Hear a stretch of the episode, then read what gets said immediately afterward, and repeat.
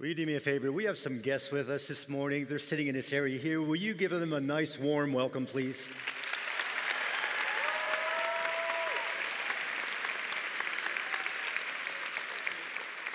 Fourteen years, I had the wonderful privilege of serving in southern Africa.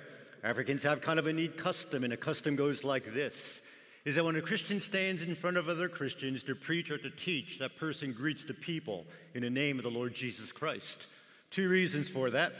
The first reason is that the speaker recognizes for him or her to be an effective communicator, that person really needs the infilling of God's Holy Spirit. But at the same time, it's never just a one directional thing, but it's also the people out there saying that they want the Holy Spirit to speak to their hearts. And so this morning, I'm going to greet you in the name of the Lord Jesus Christ as my way of saying I truly want to depend upon Him. But if you would like for the Holy Spirit to speak to your hearts, you would respond back and you would say, Amen. And so bazalwane, mina, ifunuguni bingalela kameni linkosi uJesu Kristu. Amen. In Numbers chapter 21, verses 4 to 7, you find these words, reading from the New International Version. They traveled from Mount Hor along the route to the Red Sea to go around Edom. But the people grew impatient on the way. They spoke against God and against Moses and said, why have you brought us up out of Egypt to die in the wilderness?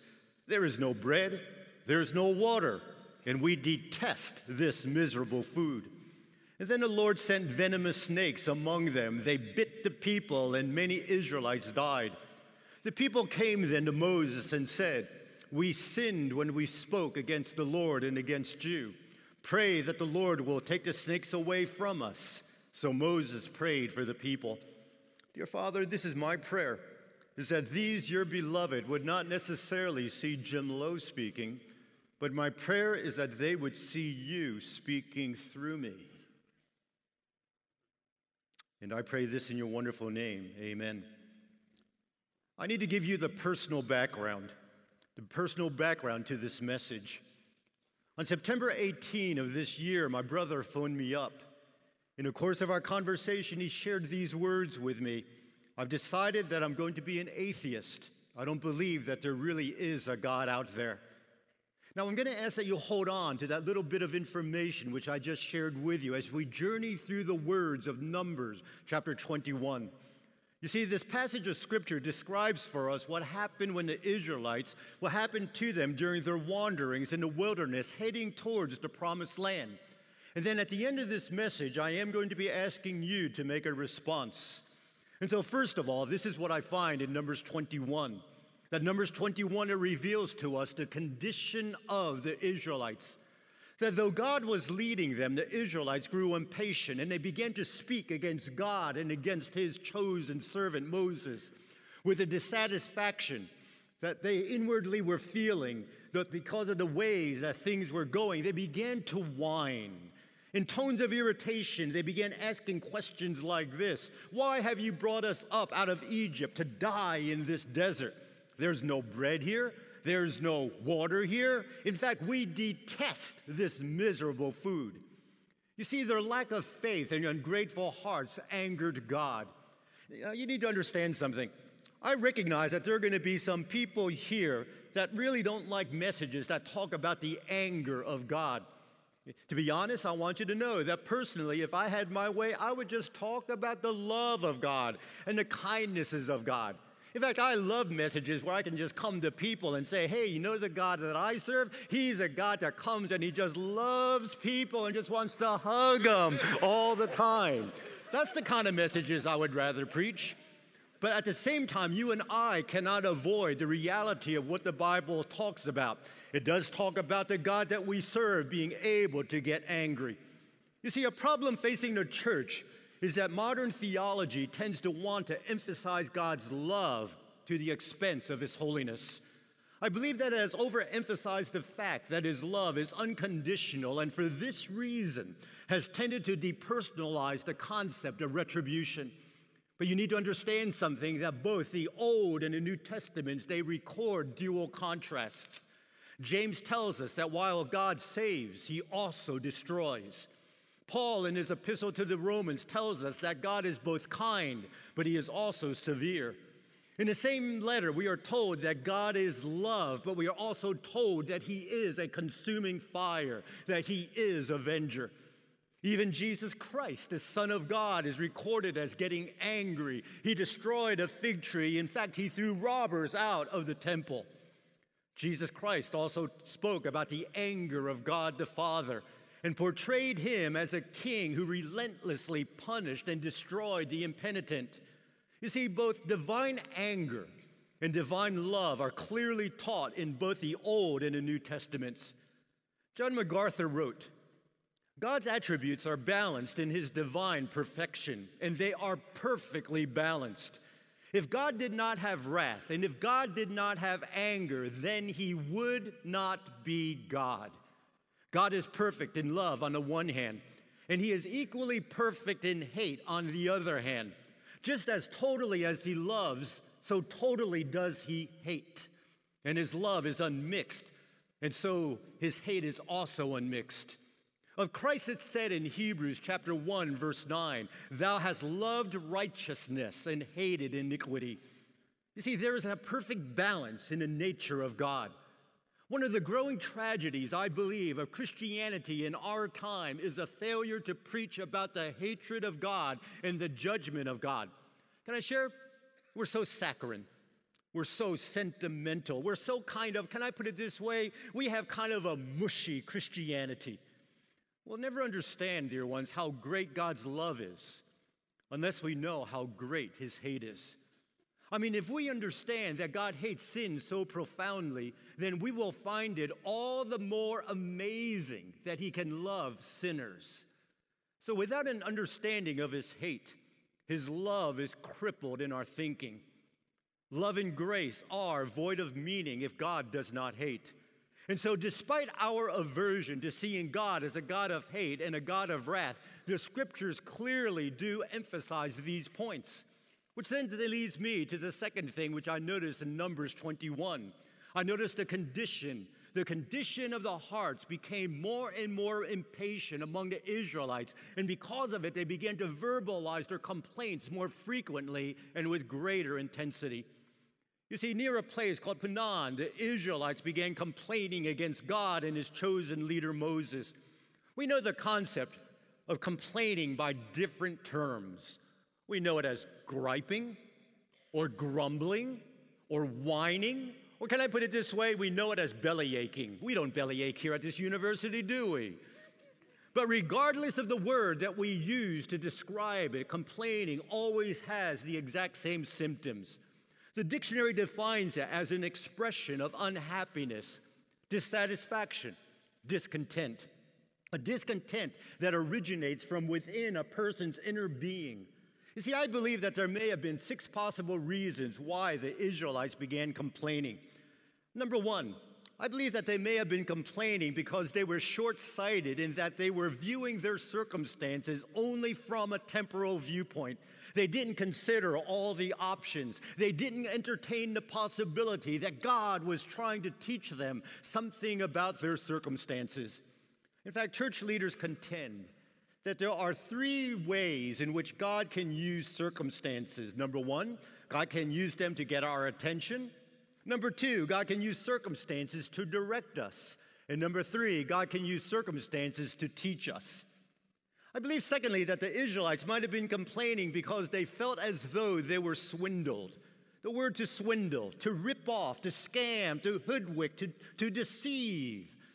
I want you to know I don't usually watch this show, but I like watching it sometimes. I was indulging in an episode of Judge Judy.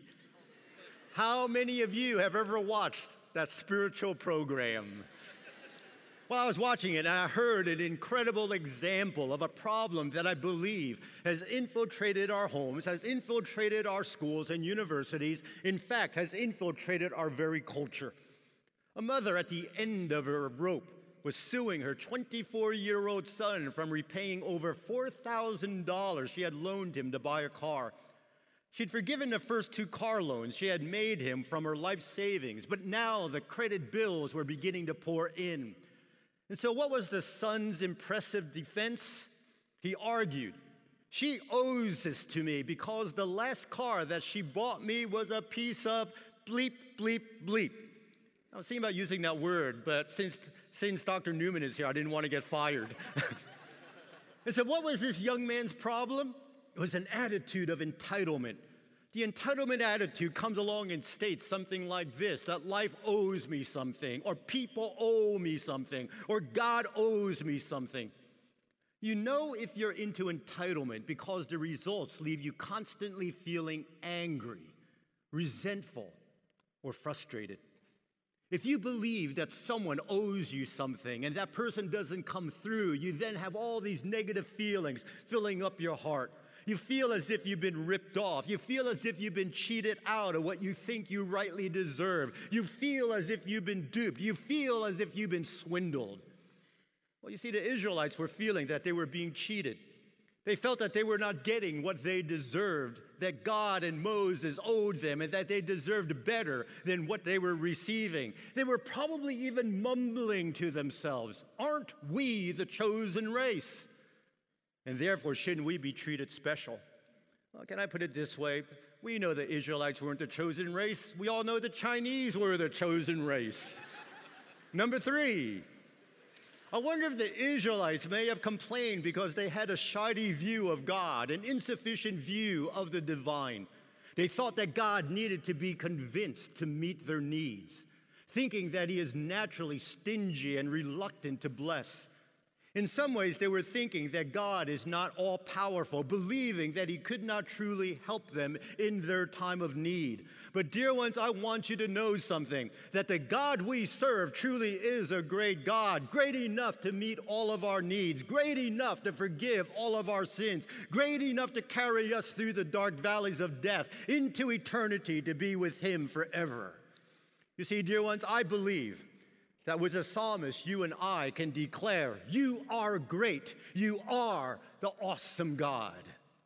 Number four, perhaps some of the Israelites were complaining because they had feelings of being superior.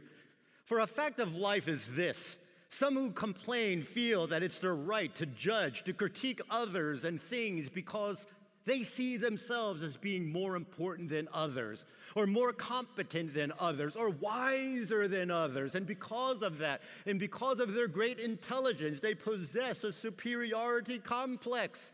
How many of you have ever met people like that? Raise your hand. Doesn't it just want to make you vomit? So they possess the superiority complex. Number five. I wonder, there were some Israelites who may have been complaining because of self dissatisfaction because they were not happy with themselves, with life, with circumstances. Because of that, they were miserable. And because they were miserable, they could not stand others around them from being joyful, being content, being, being happy.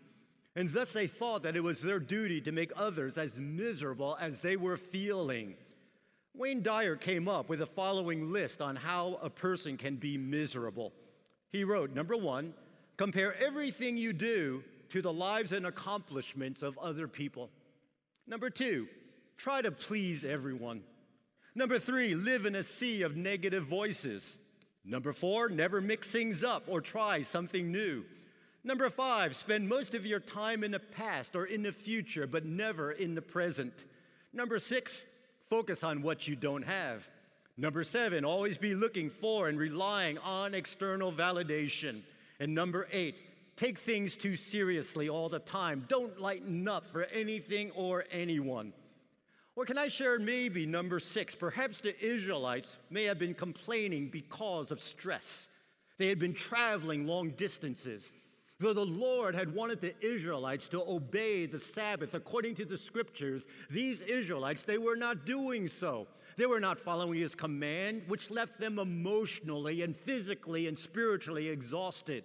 And one of the things which I have discovered, dear ones, is this exhausted people tend to be complaining people. Kind of like what happens here at this university during certain times of the year. Well, number three, then, Numbers 21 tells me, it brings us then to the third point the consequences of sinning. You see, due to the sin of the Israelites, God sent poisonous snakes amongst them as punishment. The snakes bit the people. Now, I want you to know, I don't like snakes. How many of you here don't like snakes? Raise your hand. How many of you like snakes? Raise your hand. Yeah, there are always some crazy people in the group. Well, I want you to know I don't like snakes, and I want you to know my wife hates them even more than I do. When I was in the Army, I, be- I became an instructor at Fort Sam Houston in Texas teaching entomology. It was customary for me to bring in different kinds of bugs home to our then very small apartment. I would bring home mosquitoes, moths, scorpions, tarantulas. Now, though Roxy did not like bugs occupying her living space with her, she indulged me and allowed them into our home as long as they were in inescapable containers. But the day came when I found a beautiful snake the snake wasn't all that big. I want you to know it might have been around maybe three feet in length. Well, when I brought it to our apartment, I assured Roxy that I would put it into one of my fish tanks and assured her that there was no ways that the snake would crawl out and escape. Well, as many of you already know, the snake got out. Now, my wife Roxy is normally a very calm, tranquil, soft spoken, and collected person. Except I want you to know that night I saw a whole new side of my wife. Man, I tell you what, she moved faster than I'd ever seen her. She was like Supergirl. She jumped onto the bed. She began jumping up and down. She began screeching as loud as she could. And I tell you what, she began screaming at me, and she came along and made statements like this that if I did not get that snake out of the house, I would be dead meat. I was going to tell her, all meat is dead. but I knew if I did that, I would be for sure dead. Well, in Africa, one quickly has to learn the word inyoka, the Zulu word for snake, especially if one is going to be going into the bush country among the Masutu. The Masutus come along, and in the, out in the villages, out in the bush, they have a snake that can come along, and in one swallow, they can swallow up a baby goat. Well, my wife hates snakes. Well, I decided to do some research on them and discovered severe symptoms of one who has been bitten by a poisonous snake may include rapid swelling of the area that has been punctured, numbness, severe pain at the wound site, facial twitching, slurred speech, convulsions, paralysis, loss of consciousness, and even death. Well, the snake bites recorded in Numbers 21 was causing massive deaths among the Israelites. Now, catch what's happening. The sins of the Israelite were causing death among the Israelites. Now, I want you to catch something in the New Testament in Romans chapter 3, 23, where we are told that the wages of sin is death. And so, in desperation, the Israelites, they approached Moses, which leads us then to this. The first thing that Numbers 21 tells us about the Israelites is this we see them coming to Moses, asking and coming and making confession. They cried out to him, We have sinned, for we have spoken against the Lord and against you. They were confessing their disobedience. They were confessing their deficiency. They were de- confessing their desperation. They then came and pleaded for Moses to pray that the great I am would take away the deadly snakes. Now, again, notice something with me. Moses could have very easily turned his back on the pleas of these people. You see, weren't they the ones that had been criticizing him? Weren't they the ones that had been complaining about his leadership? Weren't they the ones that had been bad mouthing him? And yet, this is what I notice about Moses that even though all these things had happened to him, all these negative things took place, Moses had a deep concern for them. I'm going to be very honest with you and very transparent. I'm not sure I could have been like Moses. I've been inside situations where people have criticized me, and I want you to know that even though I talk about being holy people, when people criticize me, again, I'm being transparent. There are times when I'm going to bed, and sometimes you cannot control your dreams. And there have been times that the person that has criticized me, when I'm sleeping at night, I can picture myself coming along and placing that person's head upon the ground and I come along and stand on top of a desk and I jump on a person's head and I see it splat all over the place. That's what I would have done. I would have come along and said, Hey, forget you, you people that criticized me. Adoniram Judson, the great missionary to Burma, spent long, exhausting years in translating the Bible. During those years, he was dragged away to prison, and while he was in prison, his wife died. And after his release, he was stricken with disease, during which time he breathed out this prayer Lord, let me finish my work. Spare me long enough to put the saving word into the hands of this people. And why did he say a prayer like that? Because Hudson had a deep concern for his fellow man. So concerned was James Chalmers for those without Jesus Christ as their Savior that it was said of him in Christ's service, he endured hardships and hunger and shipwreck, exhausting toil, and did it all joyfully. He risked his life a thousand times. He was finally clubbed to death, beheaded, and eaten by the men whose friend that he, he was and whom he sought to enlighten. And why did Chalmers do that? Because Chalmers had a deep concern for his fellow man several steps on their path to death by beheading and crucifixion in August 2015. 11 indigenous Christian workers near Aleppo, Syria, had had the option to leave the area where they were and live.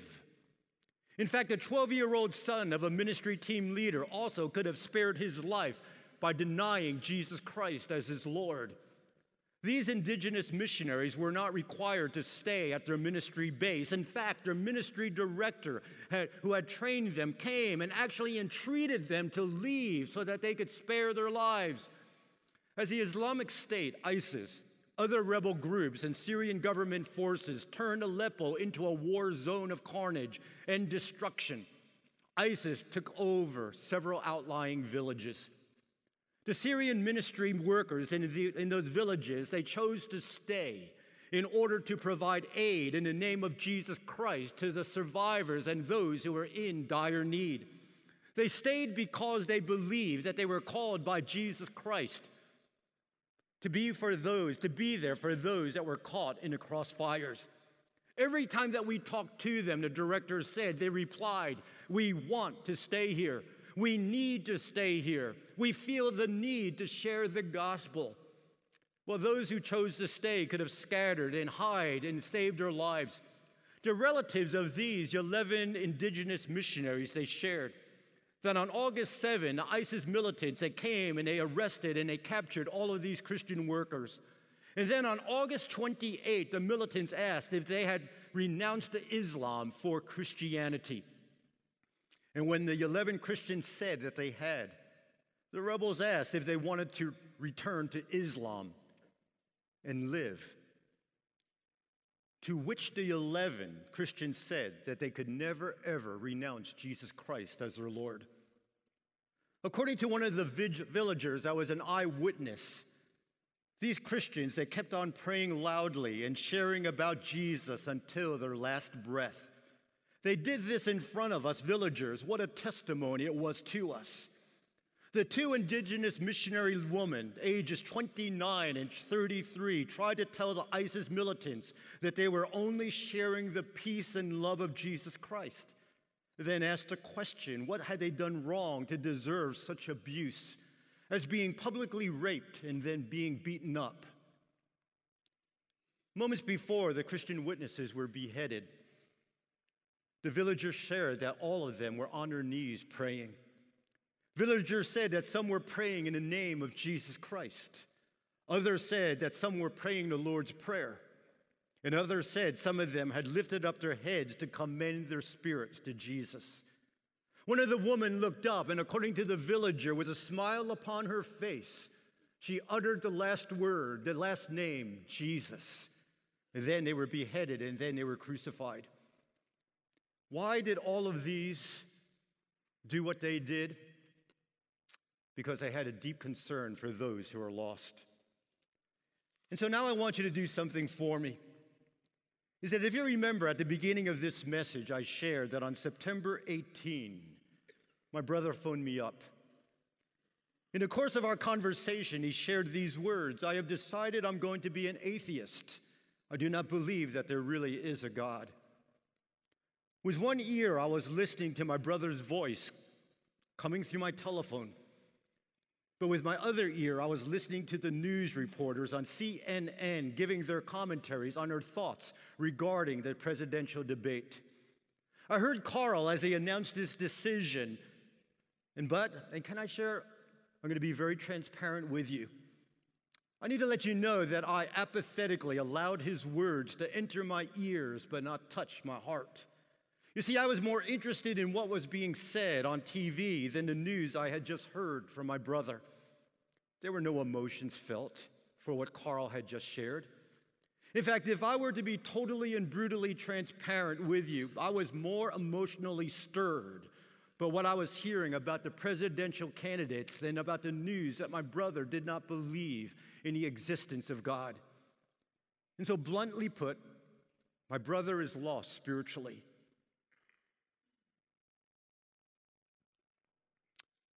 And yet, the announcement of his decision did not faze me at all. But I want you to know that for the last few weeks, God and I, we've been in an intense wrestling match. In some ways, I almost picture myself wrestling as Jacob wrestled with God. And many of you can identify with this of how God speaks to us through our thoughts. Can I share that's been happening to me? And the message that's being conveyed to me is this is that I have made my ministry for God almost totally academic. You see, I, I have the right words to say. And yes, I can teach classes on evangelism and discipleship, and I can preach about the need for each one of us to be out there doing missions for God. But I want you to know that the Spirit of God was speaking to me and saying, Hey, Jim, you're lacking concern really for the lost. No emotions, no tears, no passion, not really caring. Did I have a passion for the lost? The honest answer no. Years ago, I had that passion.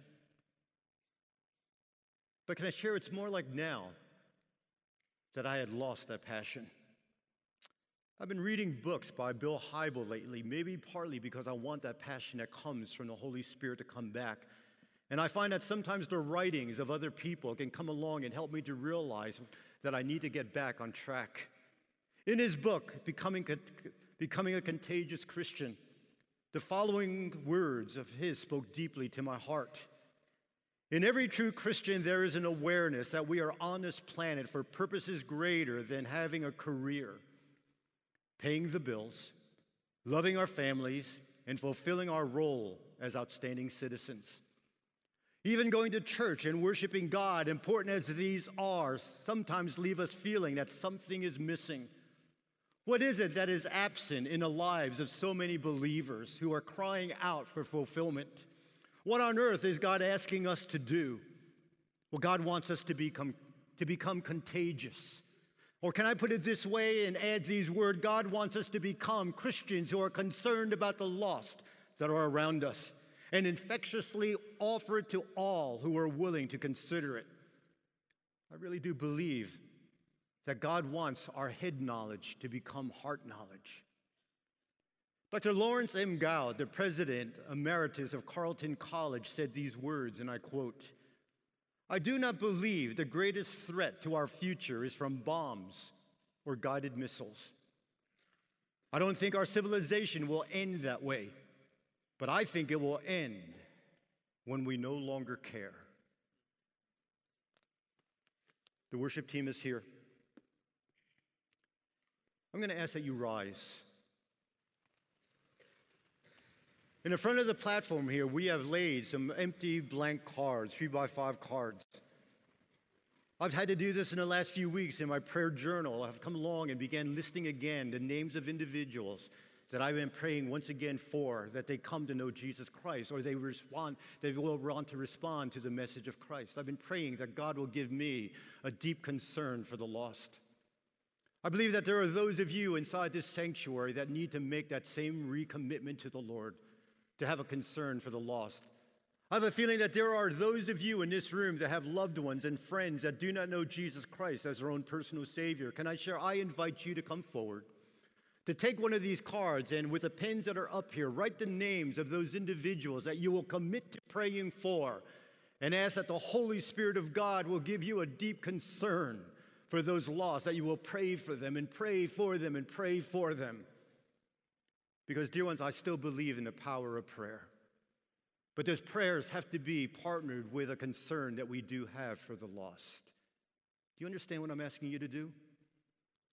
I'm asking that we go beyond just looking at academics at this university, but I'm asking that we become true servants of the Lord who have a concern for the lost. Worship team, will you please lead us? Will you please respond? That if you have lost ones, that you would commit yourself to praying for. Write them on the cards. Then take the cards with you and place them in your Bible so that you can see those names or put them on your mirror in your dorm room so that every day you will be reminded to pray for them. Will you respond to the nudge of the Holy Spirit? So thankful for the love of Jesus Christ that stepped into my life. I'm so thankful for the people who prayed for me day after day after day until I got it. Hundreds of you picked up cards. You know what one of the most common things in the world is? To do something like this and then forget that you did it. Let me challenge you. Put your prayers where your commitment was. Actually, pray. Call out to God day after day after day and don't stop.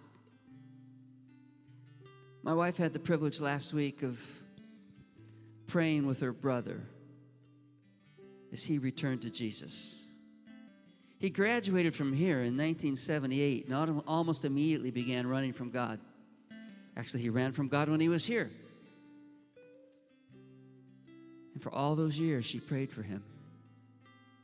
And just last week, he said yes to Jesus. Don't give up. Don't give up. Don't give up. Keep praying. Carry the burden for your friends, your loved ones because God's passionate about them. Lord Jesus, we thank you for the privilege of being here today. We thank you for Dr. Lowe. We thank you for the words that you challenged him to share with us. I think of the six names that I have written on my card. How desperate I am for them to say yes to you. You're desperate too. You're eager too. You've loved them so much that while they're still sinners, you died for them. Your passion is for them. They have to say yes. But I pray for us that as we would pray for them, we would also live in front of them in ways that the wisdom of following you becomes undeniable. May we live lives that others look at and say, I need some of that. We'd ask in Jesus' name. Amen. Go make a difference in the lives of people with your love for Jesus.